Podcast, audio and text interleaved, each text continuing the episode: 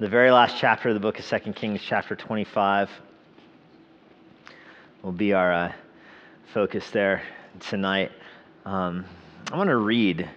Uh, I'm going to read a lot of this chapter. I'm just going to read it at the very beginning, all the way down to uh, verse 22, because I want you just to get the sense here.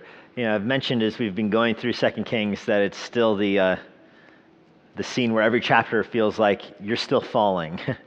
you know, haven't they hit rock bottom yet? Well, it's going to happen. like the, the car crash ends tonight. Um, this is the end of the book, verse 1 of chapter 25. In the ninth year of his reign, in the tenth month, on the tenth day of the month, Nebuchadnezzar, king of Babylon, came with all of his army against Jerusalem and laid siege to it. And we've seen this before. We've seen other armies coming and sieging them before, but there's always been a way out, hasn't there?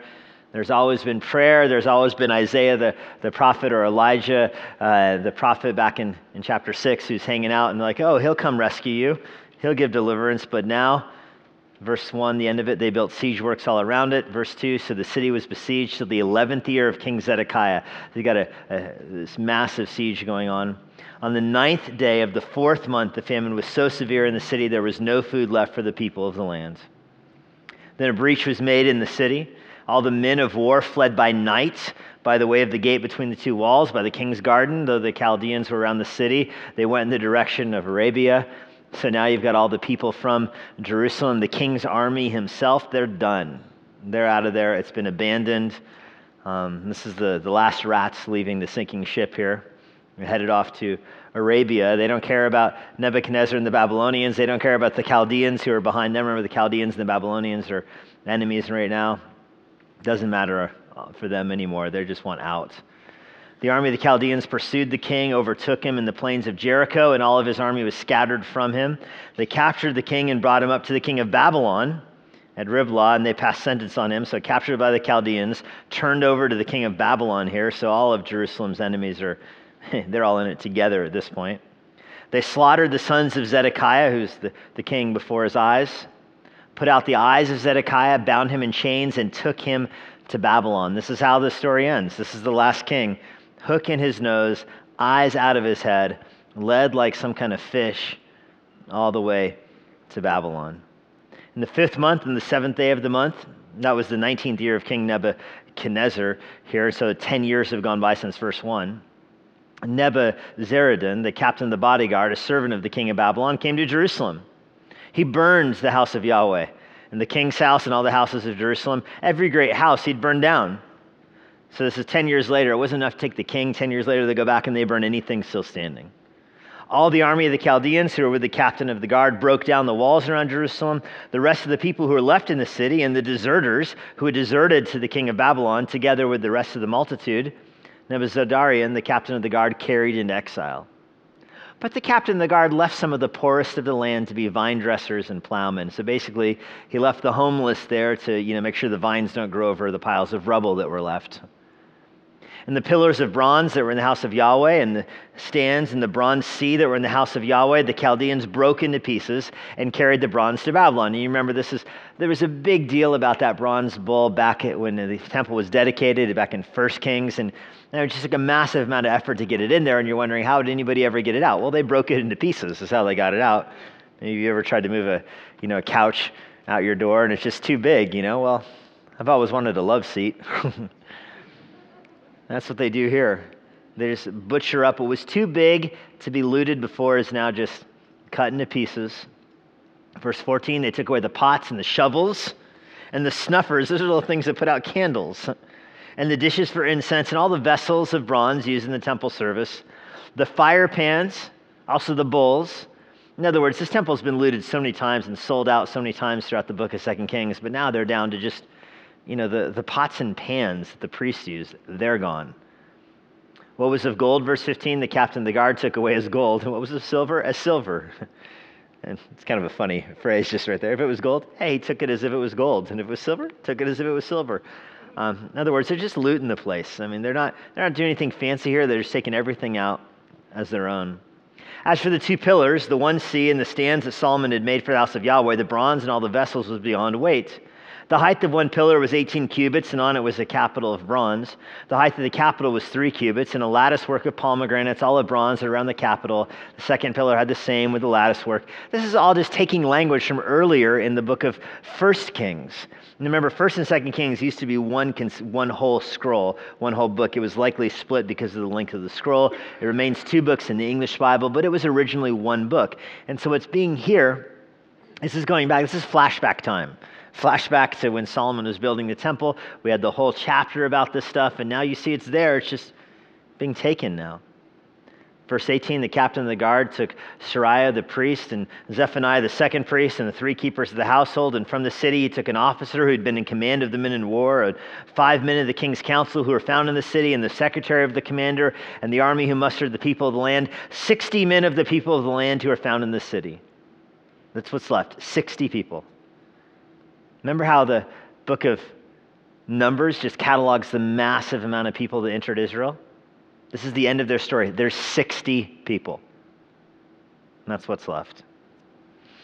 Well, Nebuzaradan, verse 20, the captain of the guard took them and brought them to the king of Babylon at Riblah. The king of Babylon struck them down, put them to death at Riblah in the land of Hamath. So Judah was taken into exile out of its land. There is nobody left. Now, time is going to go by. 10 years are going to go by. In those 10 years, more people are going to come back and be put back in there. There will be some Jews that trickle back in. Jeremiah is part of this trickling back in group. Jeremiah left it when it was deserted, it was destroyed. He comes back to it. That's when Jeremiah writes the book of Lamentations. He wanders back into it. There's nothing there. That's kind of in the white space between verse 21 and 22. Now Jeremiah comes back, and there are new people who have moved in after its desolation. You know, 10 years have gone by and over the people who remain in the land of Judah, whom Nebuchadnezzar, king of Babylon, had left, he appointed Gedaliah, the son of Ahikam, the son of Shaphan, the governor. Now, when all the captains and their men heard that the king of Babylon had appointed Gedaliah the governor, they came with their men to Gedaliah at Mizpah, namely Ishmael the son of Nethaniah, and Johanan the son of Kareah, and of Seraiah the son of Tanhumeth the uh, and, and Jaazaniah the son of Maacathite. Now, this list is repeated also in Jeremiah 42. And that lets you know that the corresponding, the cross reference here is that they bring Jeremiah in on this and they ask Jeremiah for advice. Now, verse 24 Gedaliah swore to them and to their men, saying, Do not be afraid because of the Chaldean officials. Live in the land and serve the king of Babylon, and it shall be well with you. Now, Jeremiah 42 is letting you know this is Jeremiah's advice to them. And I just want to pause here and, uh, it, you know, it's complicated with the different factions and parties. And so I thought of an illustration that might help you get your mind around what's happening here. I used to coach this kid in soccer. Uh, actually, Jordan and I coached him together, I believe. His name was Scott. And Scott was a player who would always do the opposite of what he was told to do. Uh, he was a coach's dream, I guess. and uh, there was an epiphany that we had with Scott one day. Scott played sweeper. If you know anything about sweeper that's center defense. He's, he can make runs forward. He can go on the attack occasionally, but he's supposed to more or less stay at home. But I mean, I'm telling you, if you told Scott to stay home, he would think this is the perfect opportunity to counter and he'd be gone. And if you said, Scott, go forward, he would park himself back at defense. Throw ins. He liked to take throw ins. Sweepers are not supposed to take throw ins. Like, you grow out of that once you turn like 12 years old. Stop taking every throw in, okay? But no, not Scott. He wanted to take all the throw ins. He thought he was good at them. I, I trust Scott will never listen to this message. Um, well, we had an epiphany one day. We told Scott, stop taking throw ins, and he kept taking them. And so from the sideline, we decided, let's tell Scott the opposite of what we want him to do. So we said, Scott, you need to take every throw in. And guess what? No more throw ins. It was brilliant. Brilliant. And so, and we would tell the other players, hey, if you hear us tell something to Scott that does not apply to you, okay, we're just talking to him. And that's how the rest of the season went on. And it was, I think, a, a master stroke of coaching right there. that you just told Scott the opposite of whatever you, you wanted. He went on to play college soccer, amazingly enough. What's happening here in Jeremiah 42 and 2 Kings 25 is a bit of the opposite nature here. And Jeremiah is, is discovering the Israelites, these, these, those who are left in Jerusalem, are the opposite party. Jeremiah has spent his life telling them to surrender. Give it up, people. You're going down. And they would not listen to him. For decades of ministry, Jeremiah was begging his people to surrender to the Babylonians, pack it up, give up, and they never would. And finally, they're destroyed and sent off into exile. Now, Jeremiah comes back 10 years later, and he says, Okay, you guys, stay. stay here. You don't need to leave. Gedaliah is your new governor. God is pleased with him. He's not royal blood, but you know what? It doesn't matter. God is pleased with him. Just stay here. I wanted you to go to, to go to Babylon a while ago. You didn't go. So now it's almost like that game show with the three different doors. I think there was a game show with different doors, and you got to choose which door. Maybe I'm making that up, but I have a memory of that game show. And Jeremiah is saying, door one, your best case scenario here was that you would have gone to Babylon 10 years ago. That's over. Door two, just stay here in Jerusalem, man the rubble. God's going to keep you in exile for another 70 years, and then Jerusalem will repopulate. But just stay here. And he even tells them in Jeremiah 42 look, if you want to scatter, scatter. That's fine with me. Just don't go to Egypt, okay? So Jeremiah is saying, door one, go to Babylon. Door two, stay here. Door three, and there's a whole chapter again, Jeremiah 42, you can read it on your own sometime. Jeremiah goes a great length to tell them do whatever you want, just do not go to Egypt. now, back to 2 Kings 25. But in the seventh month, Ishmael, the son of Nethaniah, the son of Elishama of the royal family, came with the ten men, and they struck down Gedaliah. They killed the governor God gave them. I mean, these people and they put him to death along with the Jews and the Chaldeans who were with him Mizpah. Then all the people, small and great, and all the captains of the forces arose and went to Egypt, for they were afraid of the Chaldeans. I mean, this is unbelievable. It's impossible to, to overstate how upset God would be with them for this.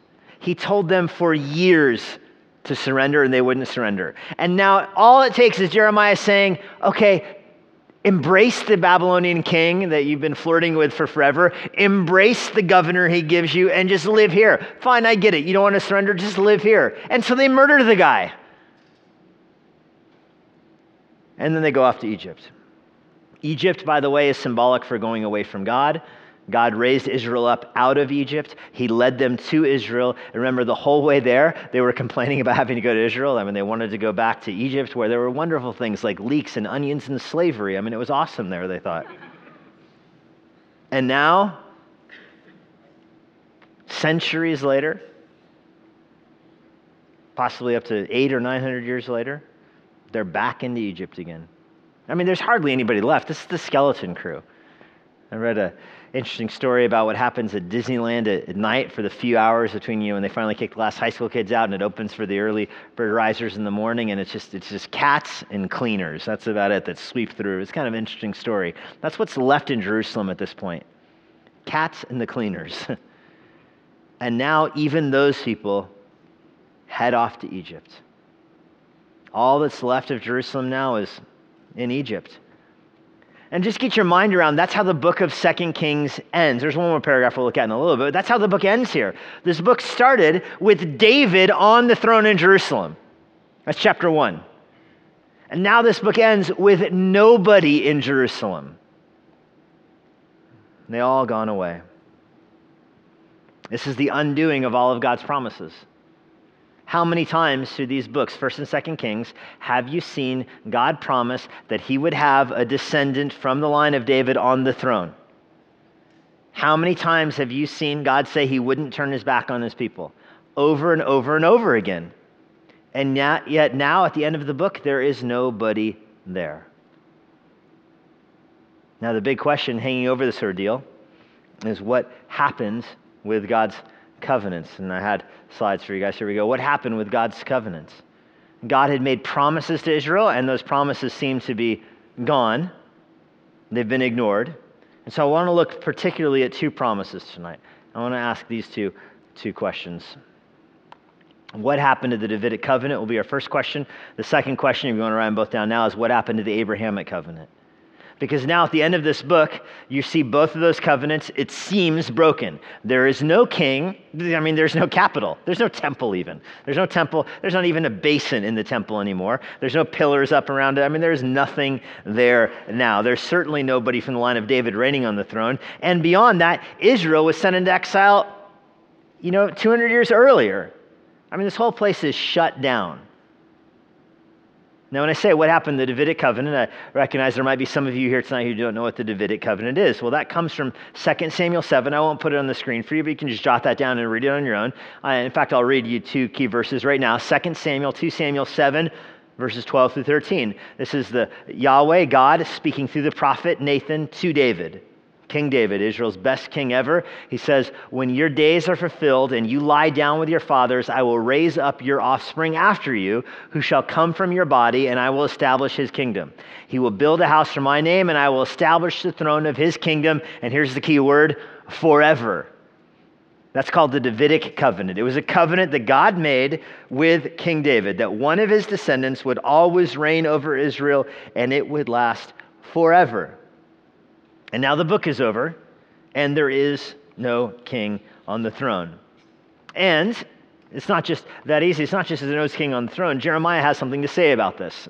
This is God's word at this time. Jeremiah is not exactly chronological at this point. So, chapter 22, even though earlier we talked about 42, just chapter 22 is around this time.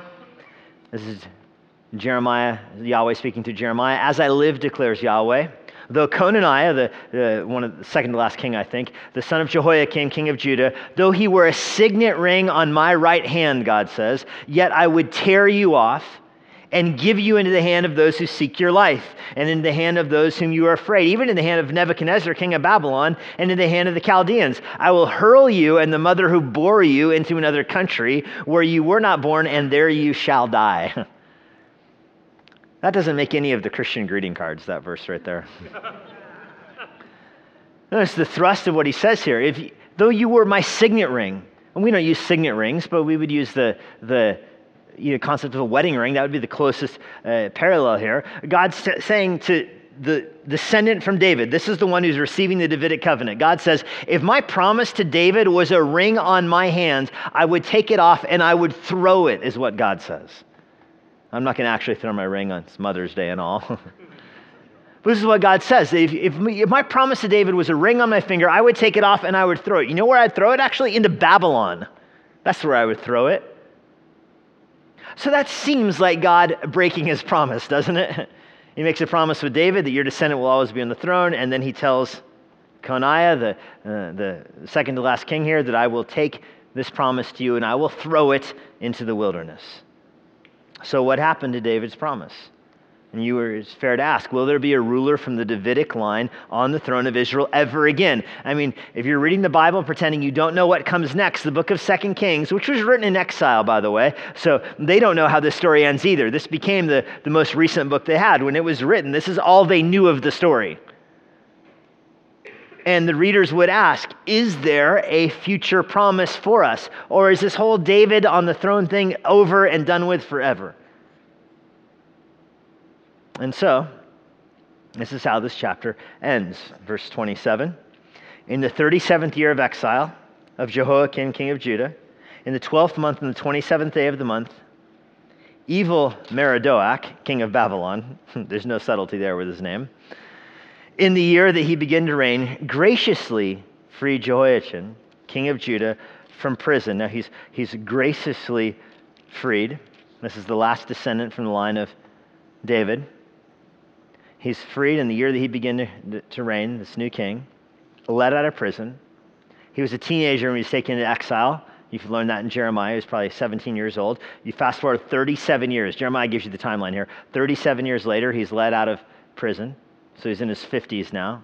Again, practically a teenager, and he's taken away. And the king spoke kindly to him and gave him a seat above the seats of the kings who were with him in Babylon. This is the king's custom. In Babylon, the Babylonian king would take nations captive and they would uh, basically slaughter their, some of their leaders. They would take the more educated and repopulate a different area of the kingdom. That was how the Babylonians rolled. Take people from this city, put them over in that other city You know, so if we were conquered by Canada, Canada could take us from Virginia and repopulate us and say, I don't know, California, and we would teach them how to do what people in DC do, pass laws or something, I don't know. And, and people from California would move out to here and teach us how to drive or something.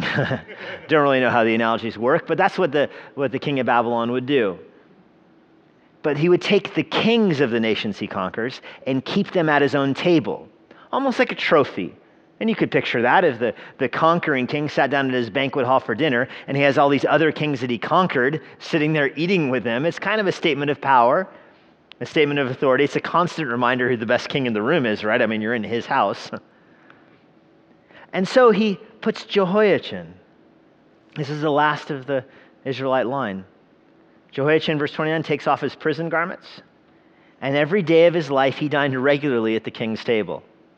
And for his allowance, a regular allowance was given him by the king according to his daily li- needs as long as he lived. That is just a fascinating ending to the book. it's sort of, I think, ironically funny that here is their king and he's reduced to taking off his prison garments and relying on another bigger and better king for his allowance. If you remember when you were maybe a high school kid, you got an allowance and you had to ask your, your parents for it. And, you know, there was no direct deposit, at least not in my family. It didn't just automatically come to me. So it was an act of humility every week where I had to go and ask my dad for my allowance. That's what's happening here. The king will be humbled every single week and he gets an allowance. It's just, my, how the mighty have fallen, huh? At the same time, do you pick up the echo of hope in this? This is how the book ends the last of the Israelite kings. He's still there. Not in Israel, mind you, but something's happening to him. It's as if God took off that signet ring and hurled it into Babylon, but in Babylon it rolled to the front of the king's room. in Babylon, that ring is elevated above the other rings. In, that, in Babylon, this king, although he's still subservient, he still needs his allowance. His prison clothes, they're off, but they're in his closet, is kind of the way I read this. they're not far away. But verse 28 says he has a seat above the seats of the other kings. There's a little bit of hope in there, a little reminder that echoes, just a little ripple in the pond that some promise is still there. There's some hope still there, even in Babylon. You should be reminded of the fact that God cannot change his mind. This is a basic presupposition of the Israelites. Psalm 110, verse 4 Yahweh has sworn and he will not change his mind. So God has promised David that one of his descendants would reign over God's kingdom forever, and God has not changed his mind on this. Numbers 23, verse 19 is another verse that says the same thing. God is not a man that he should lie, or a son of man that he should change his mind. Has he said, and will he not do it? Or has he spoken, and will he not fulfill it? In other words, if God promises something, he will do it. Now, sometimes he'll show mercy instead of judgment, like in the case of Jonah with, with Nineveh, where he said 40 days and Nineveh will be overthrown, and then the Ninevites repent and they receive mercy instead. But that's not a changing of his mind, because even in that context, you know, Jonah knew what God meant, right? So Jonah went up to the hill to pout. he went up there and said, I knew you would do this. So you can't say, well, that's God changing his mind when God's prophet said, I knew you were going to do this. Typical God, just saving people, drives him crazy.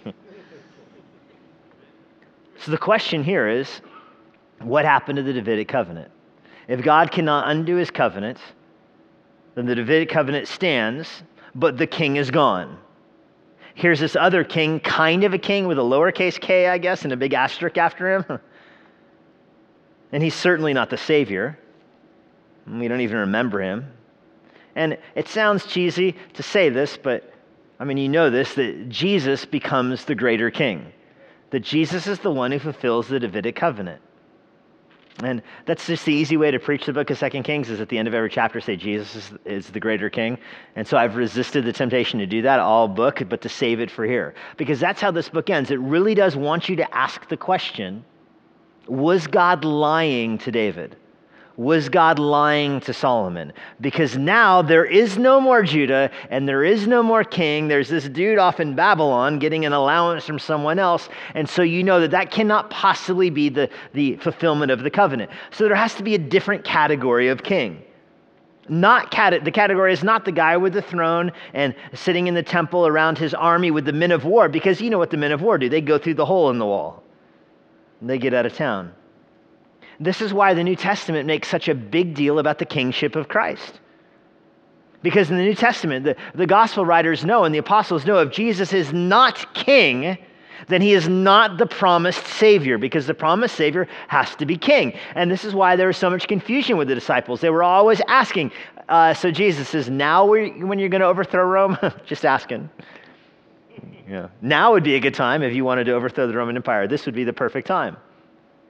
And of course, Jesus didn't do that, yet he still established himself as king. And let me just give you a few verses so that you understand that. Matthew 21, verse 5 Say to the daughter of Zion, Behold, your king is coming to you, humble and mounted on a donkey. That was the command on Palm Sunday when Jesus, the last week of his life, enters into Jerusalem. The whole point of the proclamation was that here comes your king. But not like the kings that actually reigned back in the Old Testament, because here he comes in on the donkey or the Inquisition of Pilate. Remember, Pilate corners Jesus and, uh, and interviews him, interrogates would be a better word. Luke 23, verse 3, Pilate asked Jesus, Are you the king of the Jews? That is a yes or no question. Jesus is usually very good with turning those questions against his opponents, but not this time. Are you the king of the Jews? They ask. And Jesus says, You have said so. See the perfect balance of that question? Doesn't say no, doesn't deny it because he is the king, but he doesn't say yes because he's not the king like Pilate's saying. He's not Pilate's rival. He's not a king like Jehoiakim or Manasseh. He's a fundamentally, qualitatively different kind of king. So you have said so. This, by the way, is why the sign when he was crucified over the top of him said the king of the Jews in three different languages. Obviously, Jesus never claimed to be a political king. He told people to honor Caesar and to pay taxes to Caesar. He never broke Roman law. He was a subject of the Roman Empire. That's not what he means by declaring himself as king. So it's worth asking how is Jesus the king? And the answer is that he is the king in the kingdom of God, which is another way of saying he's God, right? if you're the king in the kingdom of God, that makes you God. If you're king in the kingdom of Jesse, that makes you Jesse. if you're the king in the kingdom of God, that makes you God. So, you have to stare at this question for a second and say, what happened to the Davidic covenant? The Davidic covenant had echoes that go beyond the line of David that reigned in Jerusalem during the time of Second Kings, and they echo out into the future. And the Pharisees understood that. That's why they kept trying to trap Jesus. They, that's why they hated him as king. Remember what they told Pilate before he was crucified? They got Pilate to crucify him by saying, This man keeps making himself out to be king. As if to say, He's not our king. Hashtag not my king.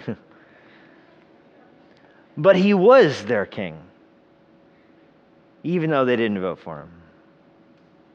That's the answer to the first question. What happened to the Davidic covenant? It's waiting for Jesus to come and fulfill it. Jesus is this king right now. He's reigning on the throne of heaven right now, waiting for the future day where he will come to earth and establish his kingdom on earth. And so I think this is a basic part of being a Christian is that you understand that. I meet very few people who, who would try to say, I'm a Christian, but I disagree that Jesus fulfills the Davidic covenant. In fact, I don't think I can ever remember meeting somebody who says that. I think part of being a Christian is understanding that Jesus fulfills the Davidic covenant. He is the promised king. You read Second Kings, uh, sorry, you read Second Samuel 7, and you get that God is promising the Savior will be on the throne, and here's the answer. It's a future Savior, king in a different capacity. But now leads to the second question. Where did the Abrahamic covenant go? This is a different covenant, remember? Not the Davidic covenant. Long before the Davidic covenant was the Abrahamic covenant. And this is from Genesis 12, verses 1 through 3. This is the Abrahamic covenant. Yahweh said to Abram, Go from your country and your kindred and your father's house to the land that I will show you. I will make you a great nation. I will bless you and make your name great so you will be a blessing. And I will bless those who bless you, and him who dishonors you I will curse. And all the families of the earth, in you all the families of the earth will be blessed. This is the Abrahamic covenant that God will bless the world through the line of Abraham, which becomes the nation Israel. And now you go back to the end of Second Kings, there's nobody there. So what happened to that promise? Where did that go? The land is empty, just crickets there. And you can't say, well, God changed his mind on the Abrahamic covenant and gave that promise to somebody else. No, because Romans 11, verse 29, in the context of the Abrahamic covenant, Paul writes this For the gifts and calling of God are irrevocable. So the promise to God that he would bless the world through the Israelite nation still stands. This stands in the New Testament, even, by the way. There's still a future promise in Romans 11, the promise of the coming kingdom where it will be fulfilled. So that's the tension, though, by the way. At the end of 2 Kings, where is this Israelite kingdom? It's not there. I mean, the only king that's left is off in Babylon, not Israel. And so the Bible seems to say that there, yes, there remains a future time where Israel will be the focus of God's kingdom on earth. It's broken off for a time, Romans 11 says, but Israel will be brought back into the fullness in the future. And I meet a lot of people that disagree with this. In fact, it's not an exaggeration to say that the majority of, of Christians throughout church history would have disagreed with this point. People very quickly say, oh, the promise of David to David was fulfilled in Christ, but the promise to Abraham uh, that the Israelites would be the ones that bring blessing to the nations, that was either fulfilled in the past with no future fulfillment, or it's been taken from Israel and given to the church. And so that's why I want to stress this point.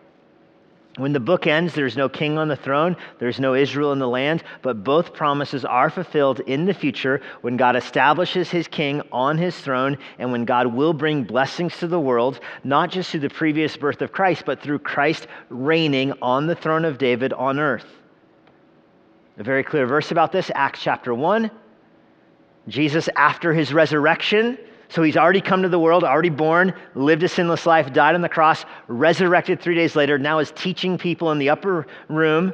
And he teaches them first for 40 days on the kingdom of God. That's what Luke says. For 40 days, he taught on one thing. That one thing was the kingdom of God. When he's done, it's question time. The disciple asks the question Is it now that you'll restore the kingdom to Israel? After Jesus taught on it for 40 days, their first question was Is it now that Israel gets his kingdom back?